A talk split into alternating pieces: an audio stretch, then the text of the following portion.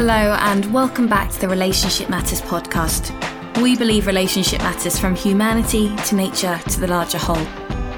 I'm your host, Katie Churchman, and this is part two of a three part series on the team coach approach with team coach and CRR faculty member Martin Klaver.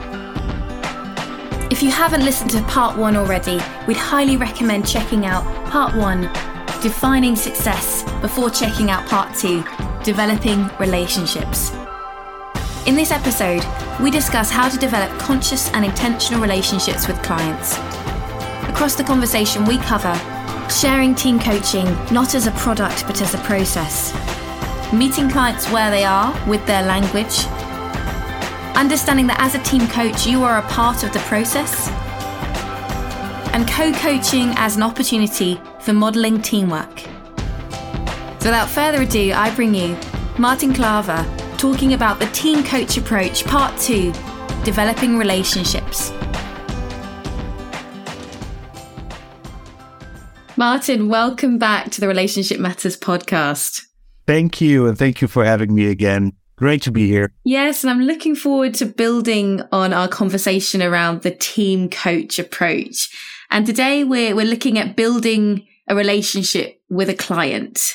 And uh, I wonder if we can start more broadly with this idea of the team coach approach, because I'm imagining there's not necessarily a blueprint that people are going to get from this conversation or these three conversations that they can then just apply to, to their work and their business. No, I think not. I would love to that people that find like, ooh, they can pick out some things that feels like, ooh, that's helping me in order to get what I want, you know, and be successful. As we talked to the first talk, is like uh, what, what fits my success, what fits my company, what fits me. Mm. That would be great. They can get something out of it. I love that. So there's this approach, and then it shows up differently for for you and your life and what success means and looks like. So in terms of building a relationship with a client, how do you go about doing this with the spirit of the sort of team coach approach that we're talking to? Yeah there is a difference between the training and the team coaching. So, team coaching for me is not really a product, it is more a process that you're selling or you want to sell. But for the process to be successful, you need both parts, you know, the, the client and a facilitator. So, it, for me, it's very important that for a client that there is uh, an equal uh, relationship. We need each other to be successful. Um, it's not something I sell they can use, okay, bye bye, and, and I'm off. So you're really stepping into a process together. And I think that's really good to notice and to be very aware of. So it also means is that you have really have to put yourself forward too, in order to, you know, what are you going to bring? What is important for you to really step into that relationship? That you can be the best part of your, the best version of yourself, so to speak. That feels a little edgy and quite exciting as I hear you say that, because I think quite often there's an urge to maybe mold yourself into what the client wants. And what you're saying is actually show up as you are and, and bring a part of that relationship because you're a half of that dynamic. And it's not just a one way street. No, but I, I love if people have done the intermediate courses of ORSC, they uh, remember geography maybe, and there was uh, aspects of self, mm-hmm. and they come together. And uh, what we're saying there is keep your essence energy and be open for influence. And I think that's also what in a relationship with my clients I want to bring. So I really want to keep my essence energy. I want to really bring in what's important for me so I don't lose myself in the process of facilitating or whatever and still be open for influence because yes what you're saying is also true mm. you know you, you also want to align with your client you know uh, not everything is really fixed so you can adjust to the client but surely there will be boundaries whether there is like an aspect or knowledge that you can bring or skill that you can bring uh, but also like money wise could also be like a balance. So be very aware of your boundaries there. I think that would be helpful. That feels much more in the space of interdependence when you say about being open to influence. Mm. I think sometimes that urge to please can um, overtake then our essence energy being important and we just maybe default to what the client wants. And why do you feel that's a disservice to the relationship? Well, I'm assuming you feel that that's a disservice to this work that we do. Yeah. Well, I think uh, the, a relationship is, is, at its best when people know what they want, focus on self first, but then come together and see uh, what's creating in that third entity. And that's the same thing with the client uh, relationship. But that's a little bit a different approach normally than we do, or also I'm used to. When, when I'm selling more trainings, then it's more the product. Mm. It's less me and it's more a product that you do. And with this relationship, it's it's a little bit more me. It's a little bit more Martin I bring into that relationship. And from my experience, it's very important to to bring that part to be successful, we, because we also use ourselves as a person in the facilitation, of course. You know, reading the emotional field. It's uh, we know whatever lives in us as a facilitator probably also lives in the system. You know, you can mirror it back, yes or no. So uh, when you start off the relationship already at the start, bringing yourself and design uh, the relationship together with the client with those parts, it's most likely more that you also can bring yourself more into the facilitation. So be in service more of the client and the process that is needed. So you bring more parts of who you are as opposed to the part that you think that will serve them. You're actually just you'll bring bringing more of your system to the work. Yeah. Yeah. In terms of because you mentioned the difference between when it's training, you're selling more of a product, when it's coaching, you're selling this process, and then more of you shows up. Is that how you go about explaining ORSC? Because this can be quite complicated when we're meeting a client for the first time and they see some of the the letters after our names and they ask, "What's this ORSCC thing?" Where do you go from there? it's it's a it's a question that uh, pops up a lot in the classroom with the participants, this one, uh, because ORSC has a lot of different languages to, to do. So normally I wouldn't use the words ORSC or uh, use try to use as less words from ORSC, you know, the, the, than as possible. I really try to focus on the client and where they are at in their process. So why am I here? What do you need? What do you want? And I love to start off there if it's possible sometimes you have a client that first wants to hear you and how you work. I found that myself always a little bit more difficult because then I'm always hoping that I will say something that lands with the client and they understand it. So it's constantly checking like, okay, how does this land? How do they understand it? And you get a sense of it, what, how it works. And I love to use some examples of my work. Yeah, some, uh, some recent examples uh, for what I did and how I work. And there are some words that I use. Uh, for example, we also you can get it from uh, from like when you sign into ORSC and you see what ORSC is all about. You can use a lot of words that are described there. It's like it's very experimental. So I use that word a lot. You know, it's not about a lot of theory and understanding, and then hopefully it lands in the team. No, it's more like uh, doing stuff yeah, and trying out and see what works and uh, what doesn't work, something like that. Yeah. Because it is quite a different approach, even if we've got sort of other team coaching approaches under our belt. The ORSC approach is different. Um, so, how do you get across some of that uniqueness uh, in terms of the offering that you bring? Yeah, well, in, in the first podcast, I said uh, we don't do a lot of marketing. Hmm. It's a lot of uh, hearing from someone else the work that we do. Yeah uh, and that is really helpful in this part because they have heard from an experience for someone probably they trust or they, you know, they hear something and they bring that into the conversation with me. So that is more easy, you know, because they come with a, a good experience they heard about. And then we have the conversation.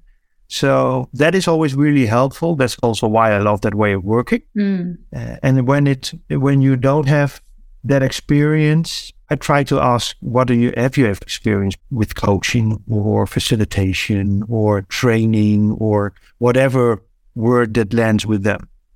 I sometimes even doesn't use the word coaching or whatever. just gonna gonna see if I can help you out with something or you know I can contribute something, something like that. Words are very it's um and you don't get it right most of the times.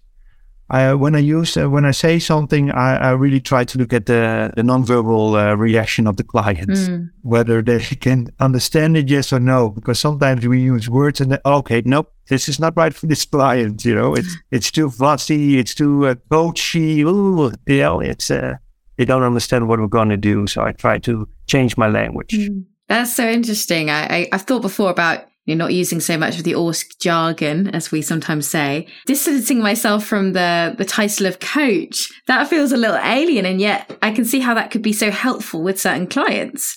You know, why do we necessarily have to call it coaching? Because it could be called something quite different in a different system. Yeah. And if we meet them where they're at, it might be called guide or it might be called being at service.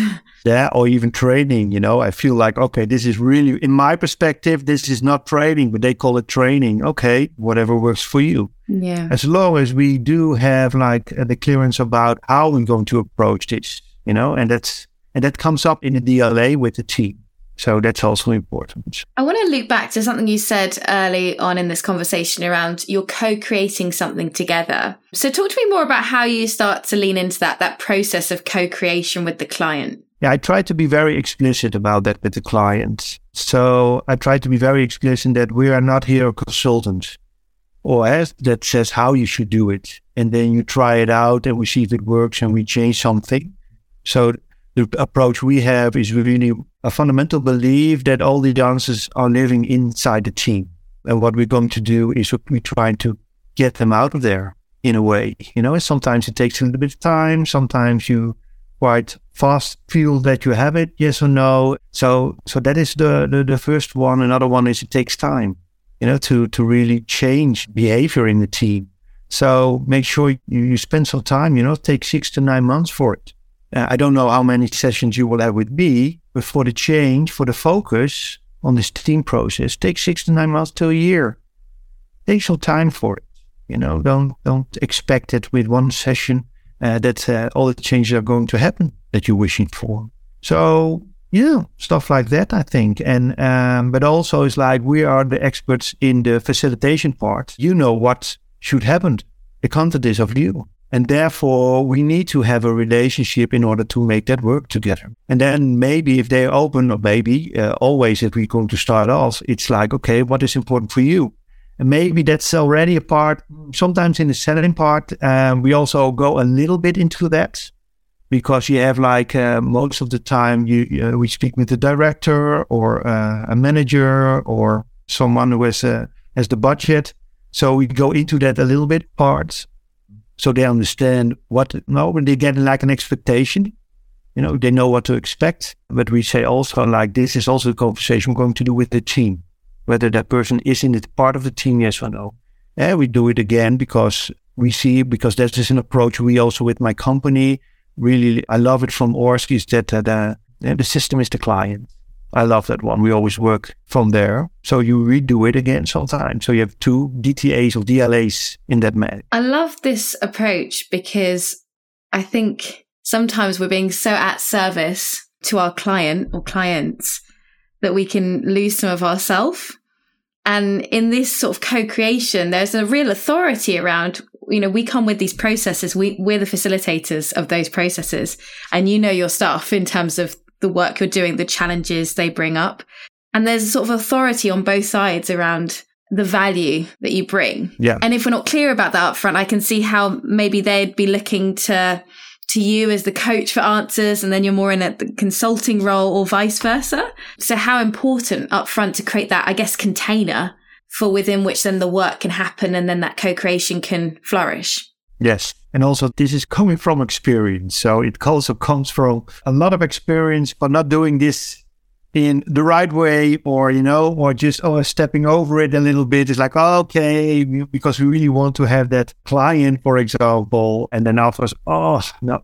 And that conversation when you're in the coaching or whatever is so much more difficult uh, than you, when you can have it at the start. But that comes from experience, I must say from a lot of failures. yeah. We all love a good fail story. I'm curious about a time perhaps where you stepped over it or you didn't spend enough time with the DTA, the DLA, and something showed up which you realized we can't hold that now in this container. Well, for example, is that, yeah, I think what comes up with me was just an example that uh, a manager had different expectations and they thought we were the consultant and we really going to step in and we're going to get whatever, uh, in this case, she was saying or she wanted. You know, she had, we had a conversation and she shared with us what from her point of view what the, the situation was and what the, what the issue was. Okay. And from our perspective, we said, okay, thank you. This is your perspective. And maybe we're also curious about the perspective in the teams, but we didn't really get into it and we really, uh, we overstepped it a little bit. Mm. And then after, I think three sessions, we really felt like, okay, something really is going wrong here. You know, you can feel it in the emotional field. Uh, we had a conversation and then, then the manager also shared with us, yeah, I had different expectation. I told you where the issue was, but you don't focus on it. You don't go there. We're like, mm, yes, but is it also what the team thinks what the issue? Because she really felt like I'm saying what the issue is and you need to uh, fix it. Mm. Yeah, that's what that is what we learned, and then we feel we really feel like okay, now we're in a squeeze. This is not the way we want to work. Yeah, it makes me think that taking that time up front not only creates a container for the work to happen in terms of the team and that psychological safety, but it also gives us a sense of authority, as I mentioned, but also freedom then to do the work that, you know, we can do in a sort of flexible way.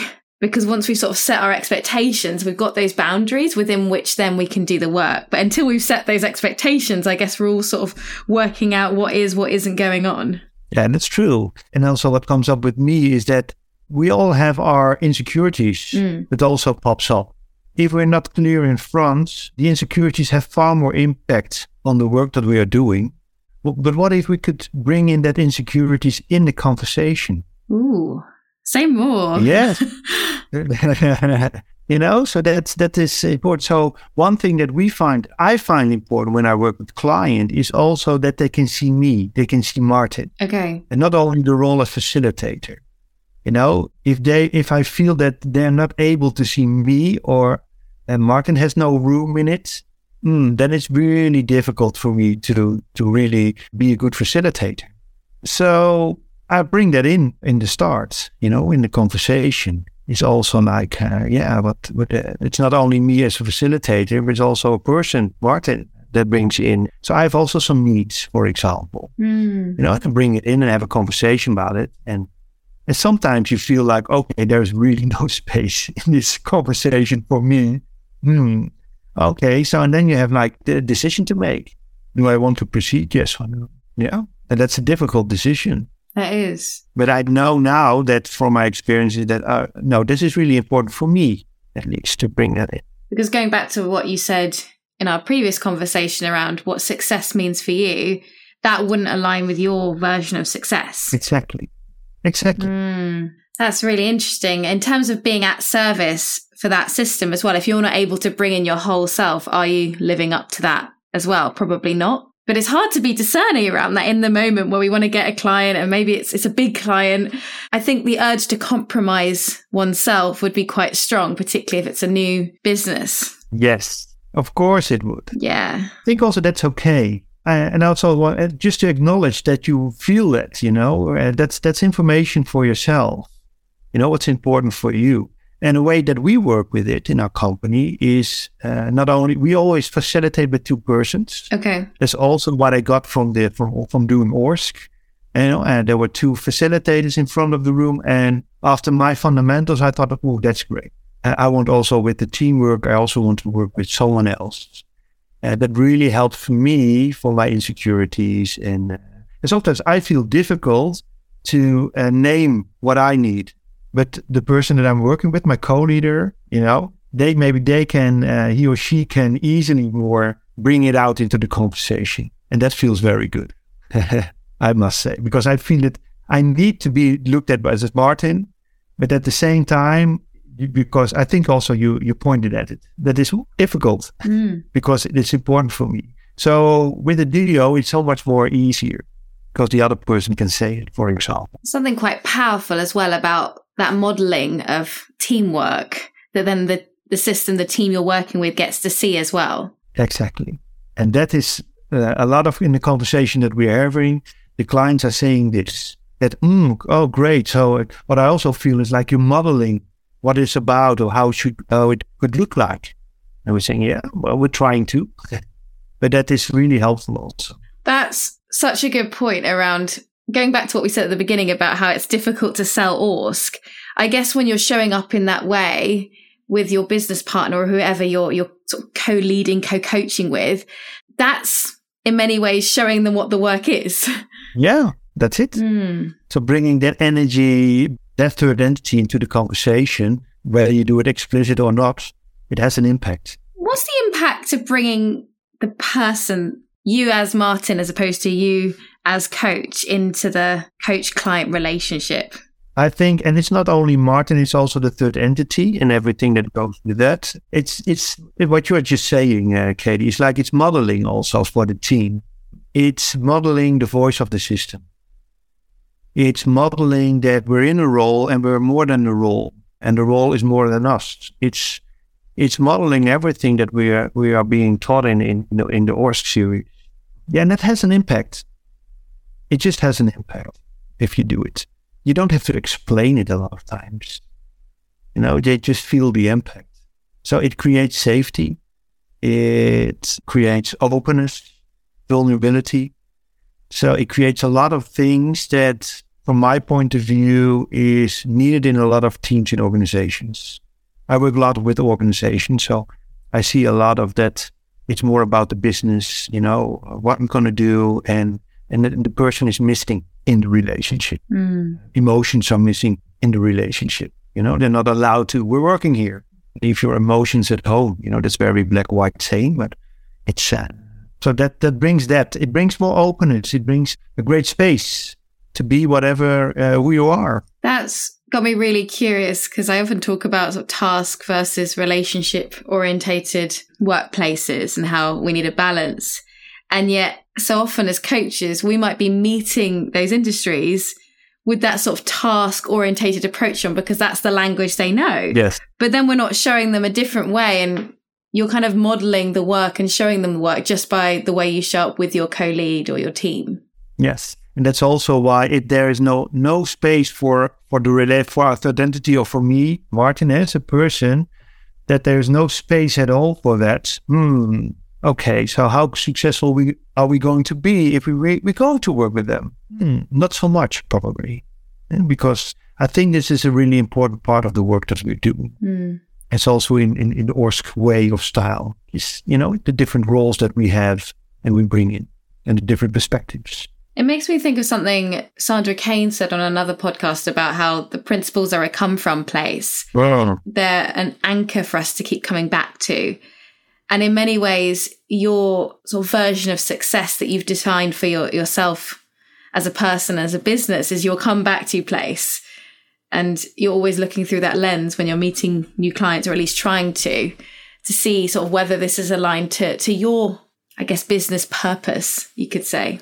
Yeah, I think that's correct. Yeah, that's true. Does that give you confidence to go out and do the work when you sort of know you've got that that anchor to come back to and to keep coming back to? Yes, but I need some. Sometimes I need some help to connect with the anchor. Okay. You know, from my experience, sometimes the work always also asks a lot from us as a person. If you, if you bring Martin, you bring fully yourself. It's also uh, exciting, but also uh, sometimes really challenging. Yeah. So so sometimes I need also some help with anchoring and okay, hmm, now I have to understand what all the feelings and, and, and things that are happening coming from. It's not as easy as I'm saying. Uh, I'm realizing now. That's the beauty of this oh. work. I don't think it ever gets boring because I don't think we ever arrive. Yeah. I had Marita in a conversation the other day talking about reflective practice and how she recently went through a systemic supervision herself. Yeah. I like the fact you say I need help to come back to the anchors because it's not like we're always anchored to the harbour. Something will pull us away. I'm, I'm not. I think that's being human. Yes. And that is also a nice, uh, if you can bring that into the coaching too.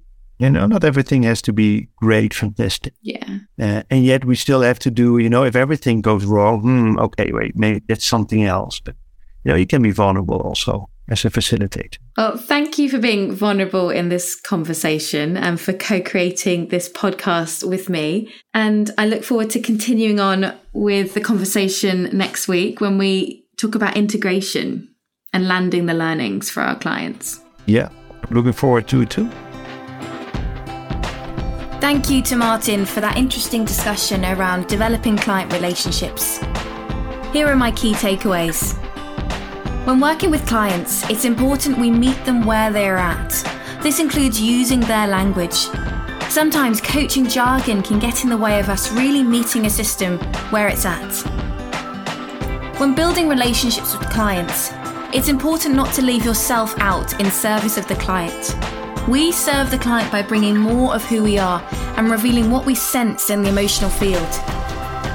You are being at service not just as a team coach, but by showing up as a human being. When co coaching, we have an opportunity to model relationship systems intelligence. You don't necessarily have to explain it, however, teams will feel the impact. And it creates safety, vulnerability, openness that allows for a different kind of conversation one that values relationship and balances it with the tasks that need to happen. Thank you for listening to the Relationship Matters podcast. If you enjoyed this episode, please share it with your colleagues and friends so that we can continue to spread these ideas across the globe. And if you haven't already, do subscribe wherever you get your podcasts to make sure you never miss an episode. And for more information on the ORS courses, please visit crrglobal.com. For over 20 years, CRR Global has accompanied leaders, teams, and practitioners on their journey to stronger relationships by focusing on the relationship itself, not only the individuals occupying it. This leads to a community of changemakers around the world. Supported by a global network of faculty and partners, we connect, inspire, and equip change agents to shift systems one relationship at a time. We believe relationship matters, from humanity to nature to the larger whole.